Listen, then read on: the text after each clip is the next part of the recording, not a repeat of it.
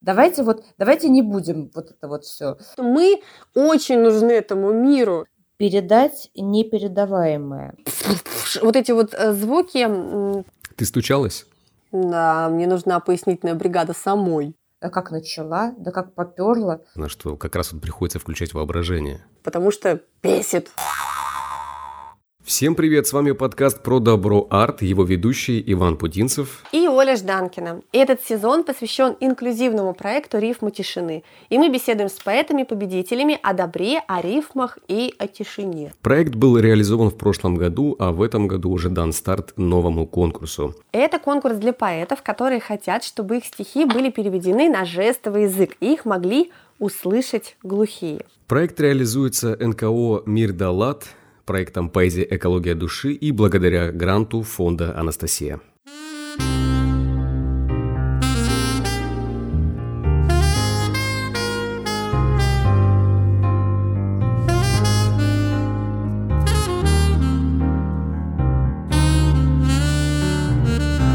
Сегодня у нас в гостях Елизавета Клейн.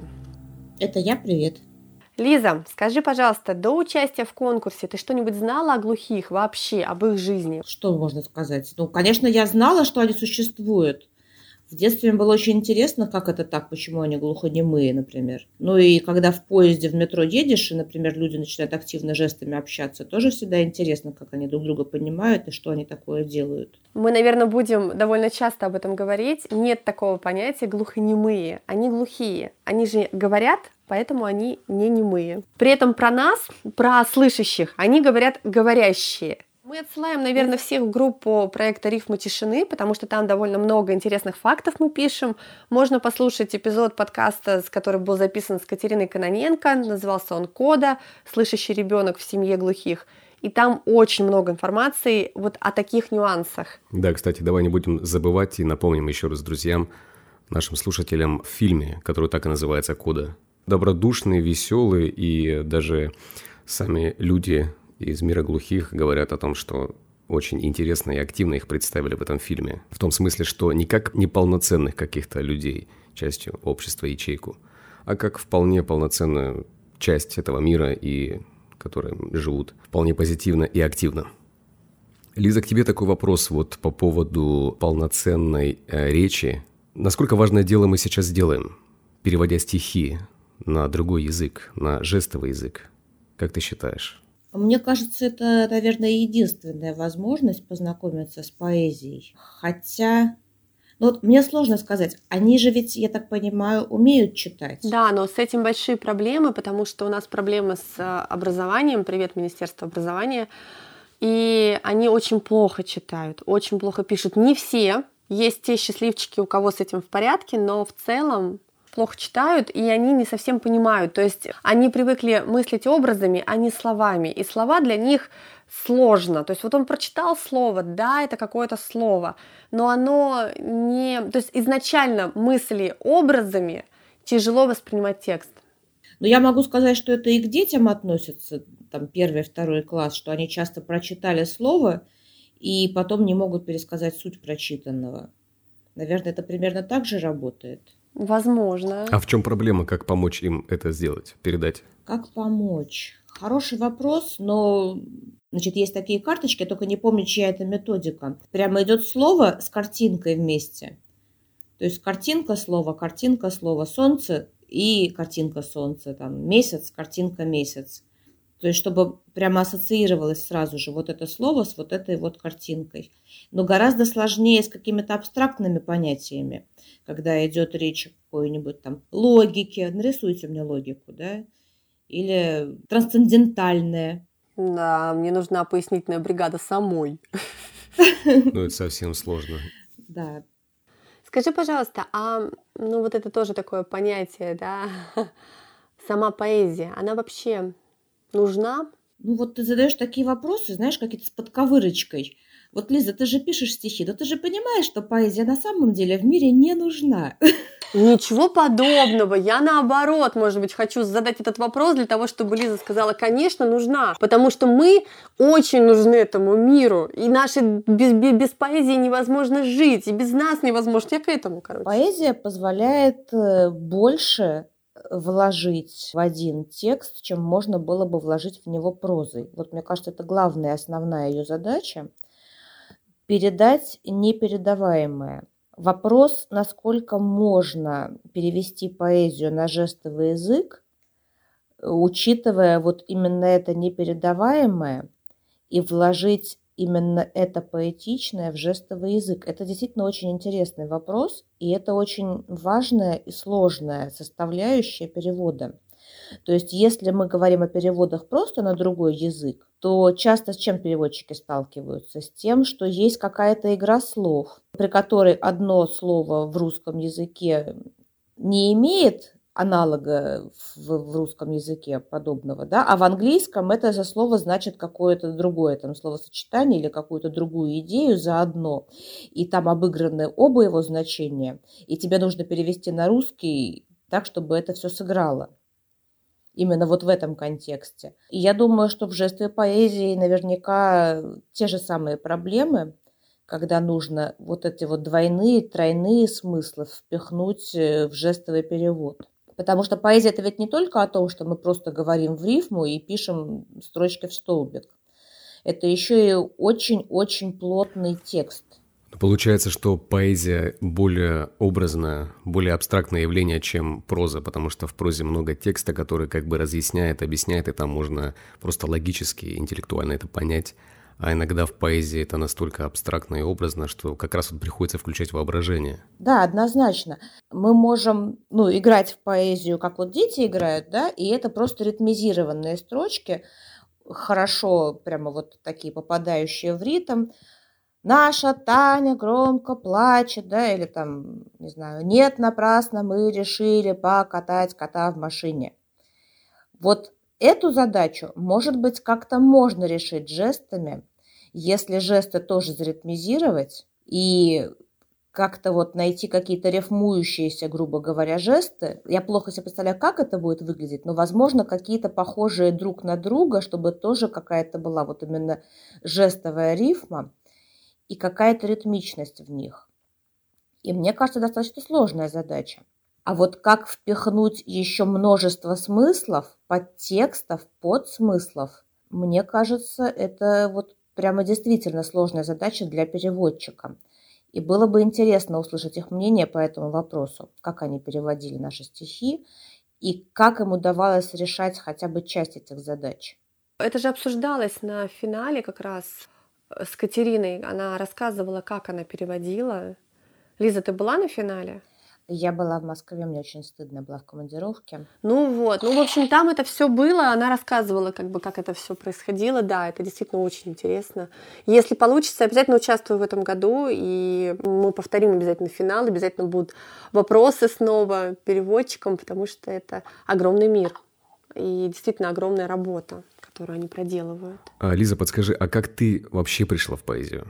Как я пришла в поэзию? Ты стучалась? Не знаю, пришла. Вообще шла, шла мимо и пришла. На самом деле я же пишу давно, я пишу с 13 лет. Ну, в 13 лет э, это были какие-то вообще совсем смешные такие детские опусы. Где-то лет с 14, с 15 я чуть-чуть получше встроилась в ритмику. Ну, в смысле, в ритм стихотворений. То есть, если сначала это было без ритма и практически без рифма, потом это стало получаться уже лучше. Я пару раз ткнутая родителями в то, что вот смотри, вот смотри, вот ты видишь, у тебя из размера выпадает. Я стала больше следить за размером, за количеством слогов в строчках. И это стало, ну, там так уже на что-то более-менее быть похоже. В классе в восьмом, в девятом мы обменивались с параллельным классом с девочками стихами, смотрели, кто что написал. И, наверное, лет до 20 там с чем-то я писала, ну, так как бы, да, то есть есть 2, 3, 4 знакомых, которые тоже пишут стихи, принесешь им, покажешь, о, круто. А у меня смотри, что, ой, ничего себе, здорово. Но это было именно на каком-то таком очень-очень узком любительском кругу потому что в основном никому это было не интересно. И даже вот если говоришь, что я пишу стихи, ну, ой, слушай, какая скучища, зачем? Давай лучше про что-нибудь более интересное поговорим. Потом где-то вот, наверное, в 2005 2003-2004 я услышала о том, что есть различные поэтические сообщества. Мы походили на выступления поэтов. Как раз тогда я познакомилась со своим тогда еще будущим мужем. Мы с ним ходили на всякие фестивали, чтения. Буквоеде тогда много проводилось чтений поэтических. В Манхэттене проходили чтения. Театр «Послушайте» на Пушкинской 9. Это все было достаточно интересно. Но я практически в этом не участвовала, потому что мне казалось, что ну там-то там-то поэты, а я-то ну так просто рифмую. А потом я вышла замуж и перестала писать. Я 10 лет вообще ничего не писала. Я уже думала, что ну так побаловалась, побаловалась в детстве и все. И вдруг внезапно в 35 лет я как начала писать, да как начала, да как поперла. И пока это было два-три стихотворения, мне казалось, ну ладно, как бы это вот, ну, вспомнила молодость и хватит. А когда я посмотрела, что у меня за полгода набралось их 40, я думаю, ну что-то с этим уже, наверное, надо делать. И как назло, вот выяснилось, что 35 лет – это как раз та самая граница, по которой проходят все конкурсы. И все, то есть, все конкурсы до 35 лет. И я давай локтями работать и говорить, ребята, ребята, подождите, мне вот 35, ну вот мне же еще 35, а можно я еще поучаствую? Ну подождите, мне 36, но ну, 36 это почти 35, почти. Давайте вот, давайте не будем вот это вот все, вот давайте не будем вот эти вот э, ваши точные всякие цифры брать, давайте вот мы посчитаем, что мне 35 лет. Нормально же? Нормально. Я успела повпрыгивать много куда, познакомиться с людьми, и там стали закрывать глаза на то, что 35 и 36, и сейчас уже, в общем-то, и даже, и даже уже 41, и всем более-менее все равно потому что я успела как-то вот именно застолбить себе место в сообществе, в поэтическом. В общем, несмотря на возрастные рамки. Да, к черту все эти возрастные рамки. Да, да, да, да, да. Но на самом деле действительно очень сложно входить в поэтическое сообщество, когда тебе старше 35. И это очень странно, потому что, ну, ты только накопил там какой-то свой жизненный опыт, ты только врываешься, может быть, в большую поэзию, а тебя сразу бьют по шапке, и нужно искать какие-то альтернативные варианты или создавать свои конкурсы. Вот наши конкурсы, в частности, поэзии экологии души, они без возрастных ограничений именно по этой причине, потому что бесит и мне кажется, это очень хорошо, да. Мне кажется, это прямо вот очень здорово, потому что люди зачастую начинают писать после 35. То есть, ладно, я писала в юности, но есть люди, которые, в принципе, поэзию для себя открывают в 40, в 50, в 60. Просто вот появляется свободное время, и почему бы и нет. И есть поэты, которые действительно начали очень поздно а им тоже нужно какое-то наставничество, какие-то советы, может быть, со стороны коллег. Им, в конце концов, нужно вот это поле, в котором ты можешь вращаться и как-то нахватывать себе со стороны чего-то еще, какого-то багажа поэтического у других. Да, да, согласна. Лиза, ты пишешь стихи, в том числе детские. Но, насколько я понимаю, это вообще супер сложно. Как тебе удается? Мой секрет прост, мне это не удается. Ну, на самом деле, потому что, почему я считаю, что мне это не удается, потому что, как мне говорили на семинарах, на серьезных, во всяких там химках, это такие очень пограничные стихи, которые уже не взрослые, но еще не детские. То есть они вроде как э, с каким-то явным вот этим вот флером детства, с явным каким-то флером чего-то вот, вот этой вот энергетики детской, но при этом в них чуть больше сложных слов, которые дети в своем словаре не используют. И мне, конечно, интересно пытаться писать детские стихи, и я не отступаюсь полностью от этой задачи, но мне кажется, что она пока еще до конца не решена у меня. Потому что для того, чтобы писать действительно детские стихи, нужно очень хорошо и технично оперировать максимально простым детским языком, который действительно поймет любая там шестилеточка, и которая не будет спрашивать, а что вот это за слово, а что оно означает?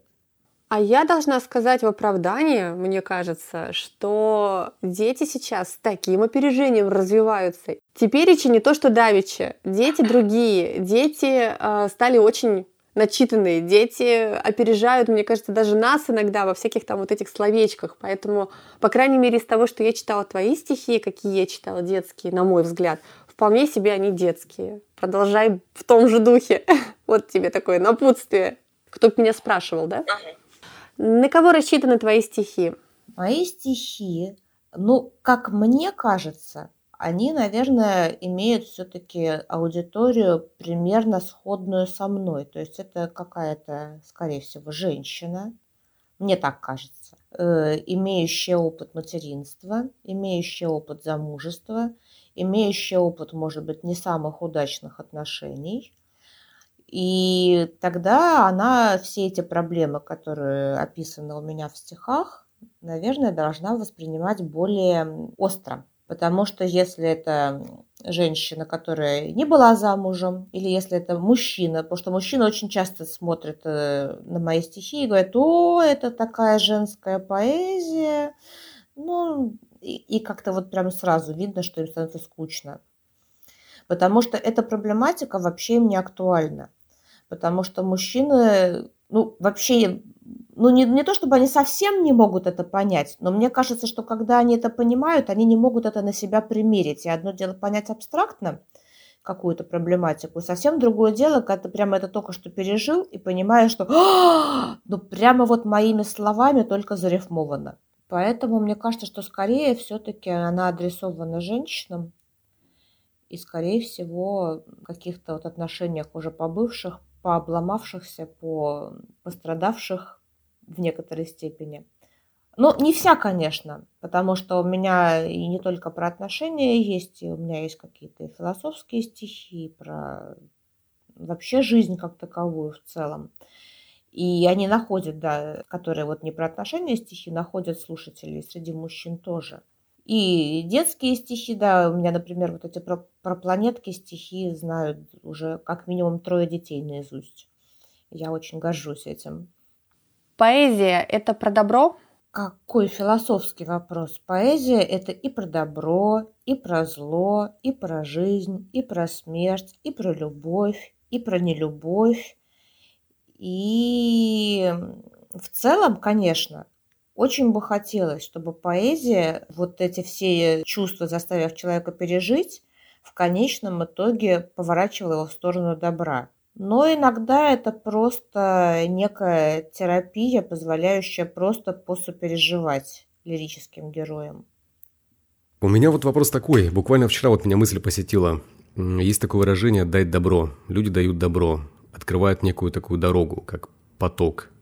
Вот, но ведь э, здесь можно и брать, наверное. То есть, ну, это логика. Давать, значит, можно и брать. Вот поэзия, она само собой дает. Она многое дает. Но может ли поэзия брать? И что такое вообще для тебя добро? Какие глубокие вопросы у вас. Что такое для меня добро? Добро – это, наверное, некая мягкая сила, но очень такая весомая сила, которая позволяет не переламывая и не перемалывая человека, мягко сместить его в сторону каких-то полезных изменений, как для него, так и для окружающих. Скорее всего, как-то так это должно выглядеть. Мне кажется, это идеальная трактовка. Прям вырезать можно. Да, да, да, в копилочку нам, в копилочку. Спасибо тебе огромное. Лиза, спасибо тебе вообще за сегодняшнюю беседу, за твои размышления, за твою поэзию. Если можешь, прочитай, пожалуйста, какое-нибудь стихотворение доброе. У нее по карманам малюсенькие планеты, словно круглые камушки, разных размеров, цвета. По ночам достает из кармашков, перебирает, все разглядывает. Где, какие, с каких окраин. Мама, папа ругаются. Выброси, слушай. Будет. У тебя на планетах в грязи заведутся люди. Ты смотри, перепачкала платье. Опять все в пятнах. Папа с мамой, они большие. Им непонятно. Ну как им, взрослым, хотя бы чуть-чуть донести понятие, что планета гораздо, гораздо важнее платьев. А она их то поливает, то удобряет. Ну, конечно же, взрослые это не одобряют. Потихоньку глядит по ночам микроскопа линзы – все надеется стать свидетелем новой жизни. Если кто-то заходит в комнату, ловко прячет. Иногда маскирует в игрушках, ну, будто мячики. Нужно просто мечтать. Жить все время с мечтой о чуде. На зеленой планетке вчера народились люди. Лиза Клейн. Спасибо большое. Друзья, спасибо большое, спасибо, что были с нами, слушали нас. Ставьте лайки, сердечки на Яндекс Музыке, подписывайтесь и комментируйте. Это все очень важно для нас. И, конечно, не забывайте, что вы можете поддержать наш проект финансово любой суммой. Ссылка в описании. Давайте делать мир добрее, а поэзию поэзнее. Ну или поэтичнее.